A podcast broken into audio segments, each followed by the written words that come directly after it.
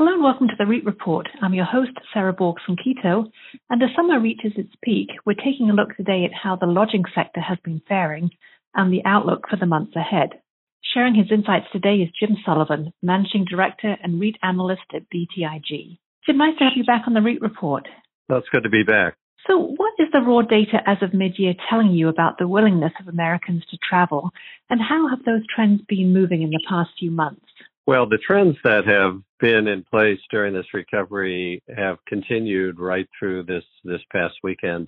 We have seen uh, a pretty consistent, um, consistently high level of comfort in traveling, particularly for the leisure traveler. The pace of air travel counts, which is recorded and published by uh, TSA every morning, indicates that um, travel volume is running at about 80% of the 2019 level. And of course, back at the onset of COVID, travel declined by over 90% over like a 30 day period.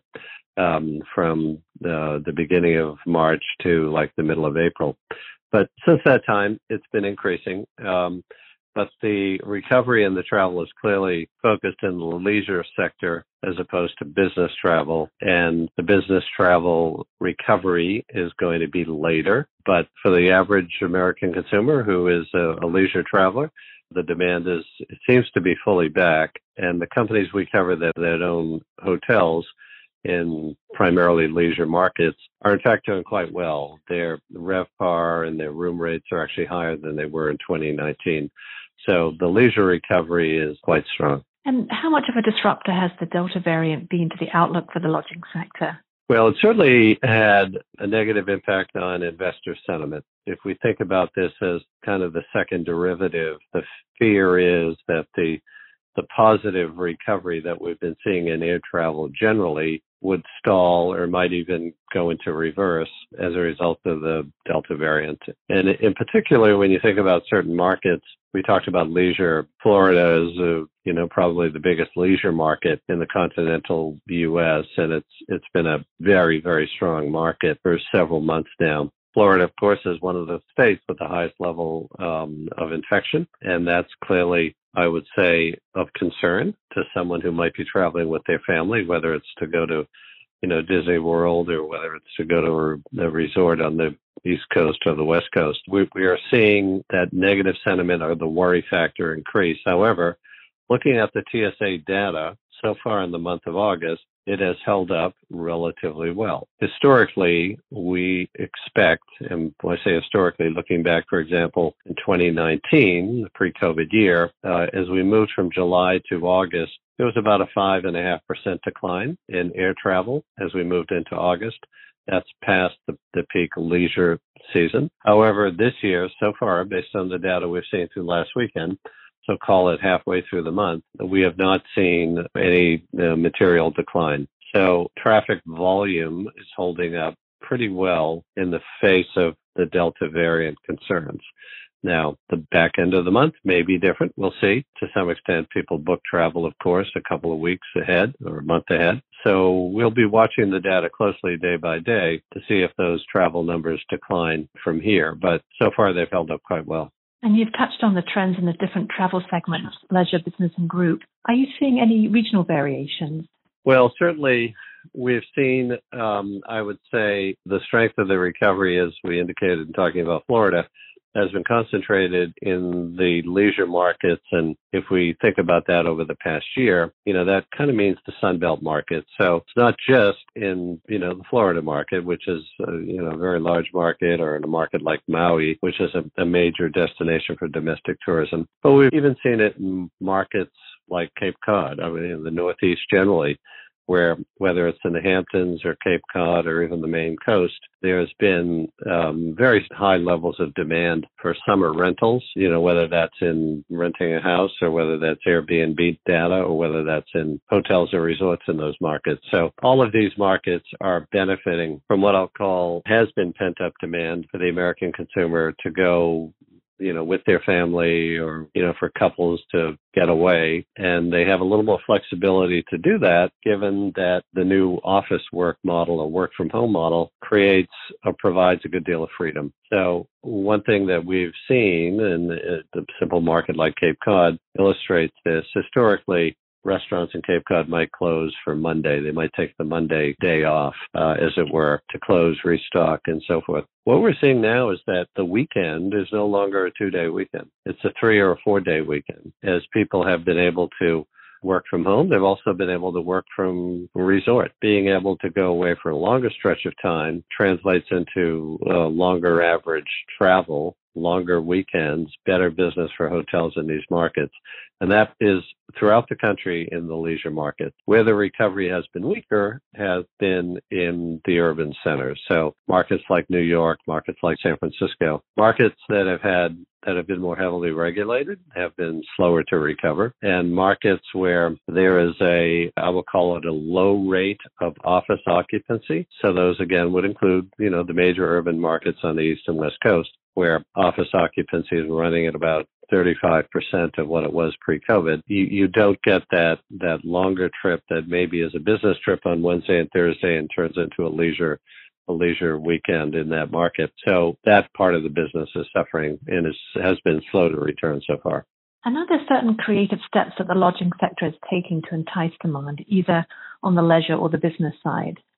I think in the leisure market, they were just very aggressively promoting the availability and the packages that they could offer.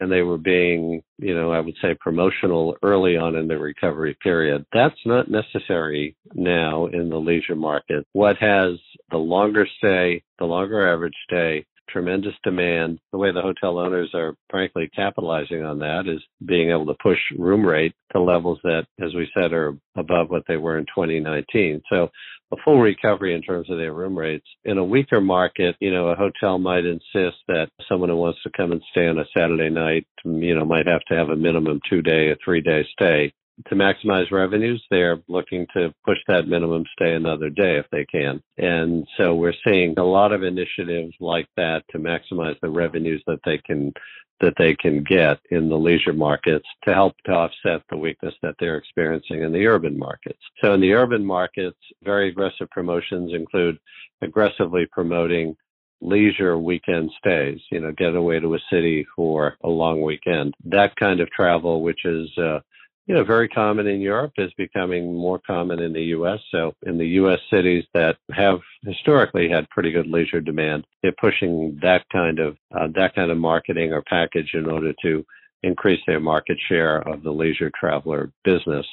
One other point to bear in mind, you know, we talk about demand. We're in all of my comments here really focused on the domestic consumer, but there's no doubt that the weakest segment of demand has been the international inward bound travel for various reasons. I mean, there were restrictions on travel from certain countries. There were high levels of infection in some of these countries.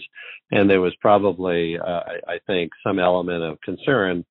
You know, if you were, say, in the UK, you know, you might want to be, you might be a little more comfortable going to a, you know, a local resort in the UK and, and save that trip to New York for a time when people are more comfortable rather than sit on a plane for five or six hours and and then you know stay in a city. So the demand that that we've seen in the U.S. has been virtually entirely domestic, and to some extent, what the hotels ask themselves and what we also ask ourselves is that same kind of reluctance to travel internationally by the non-U.S. consumer probably is impacting the U.S. consumer as well. So the consumer who might otherwise have gone to London or Paris is maybe more likely to stay at home or stay in the U.S. for their vacation. So it's hard to know what the, the pluses and minuses of, of that equation are, but there's no doubt the international traveler has not come back yet. And we've heard a lot lately about labor issues. Does that still present a challenge to the industry? I think it definitely does in a couple of respects. One is there's been a lot of pressure on wages, you know, throughout the labor force, but certainly at the call it the essential worker frontline employee um, positions. You know, there had been pre-COVID, as you're probably aware, pressure in different markets to whether it's minimum wage regulation or living wage initiatives in certain markets, especially on the West Coast, you know, there's been upward pressure on um, uh, on compensation levels generally. Um, that's been um, exacerbated in the COVID recovery by issues that some of these workers face in childcare. So, to the extent that childcare is not available or childcare alternatives are simply too expensive, that's made it difficult for some of these workers who, who are earning, let's call it below average household wages, to afford to return to work and at the same time afford child care costs. So one of the reasons the administration has stressed child care subsidies in various legislation that's been proposed. And that's been an issue that is a concern to the companies that manage these hotels. They've been able to get, I would say, the benefit of an understanding consumer who is maybe recognizing that service workers are not as plentiful as they would be in normal times. So there's been a, a, a willingness to put up with maybe service that is maybe not as good as it would have been pre-COVID, just fewer employees. And we hear from the hotel industry all the time that there are a number of unfilled positions. And then the final point I would make is that you know, hotels had to reduce their variable costs substantially during COVID. And they, they did so in part by putting in place a number of redundancies where a number of the, the, the hotel staff were simply laid off. And what they have thought through or what they're still working through is to what extent they can adopt new technologies that will actually reduce the need for the full workforce that they had pre-COVID. So there is kind of necessity being the mother of invention that hotel companies are adapting or adopting more technology initiatives to reduce the necessary workforces that they would otherwise have to have. And the other point in this respect, some of the major brands that have brand standards, which would include how many employees are required for a 100 room or 200 room hotel, having minimum levels of staffing required to support the brand contract, have become a little more understanding and relaxing what they call brand standards so that hotel owners can operate with fewer than the typical pre-COVID complement of staff in a, in a way to be understanding and recognize the, the limitations and the challenges that the hotel companies have currently. And finally, anything else that you're going to be paying attention to in the lodging sector in the months ahead?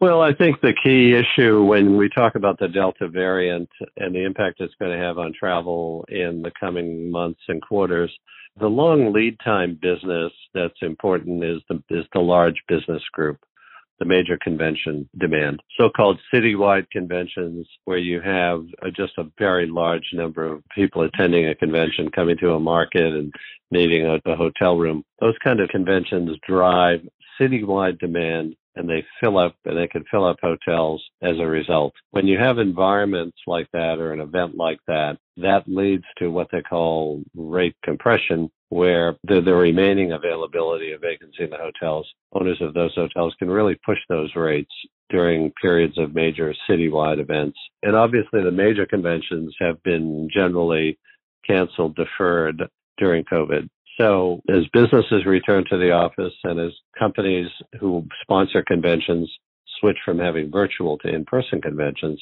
what will be the attendance, the rate of attendance at those at those conventions? Number one.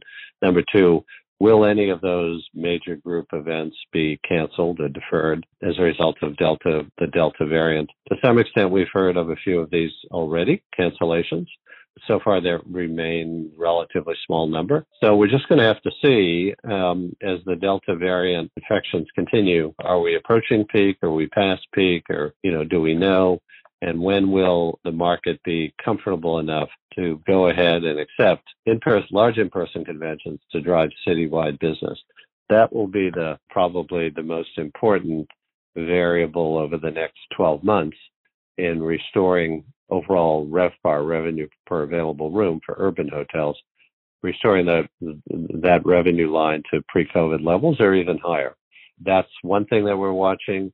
And the other thing we're watching is if the return to the office is some kind of modified hybrid, let's say three days a week, and we still have that three day, four day weekend kind of phenomenon, what does that do to business travel? Does business travel, is it a zero sum game? Or do we find that businesses are going to travel just as much or maybe even more than pre COVID because they too have a pent up demand? They haven't been able to sit down face to face with their customers. They haven't been able to you know, tell them how important they are to their businesses other than doing it on a Zoom call. Um, and you know, everybody who's in business will tell you being able to sit down with your customers makes a big difference. So that face-to-face meeting, the return of that face-to-face meeting, which is going to be showing up in weekday travel numbers, we really want to see that come back in order for these companies to be earning as much money as they were earning back in 2019. Great. Jim, thanks so much for your time today. Okay, Sarah, thank you. All the best. And to our listeners, for more news and research on the REIT industry, be sure to visit NAREIT's website, REIT.com.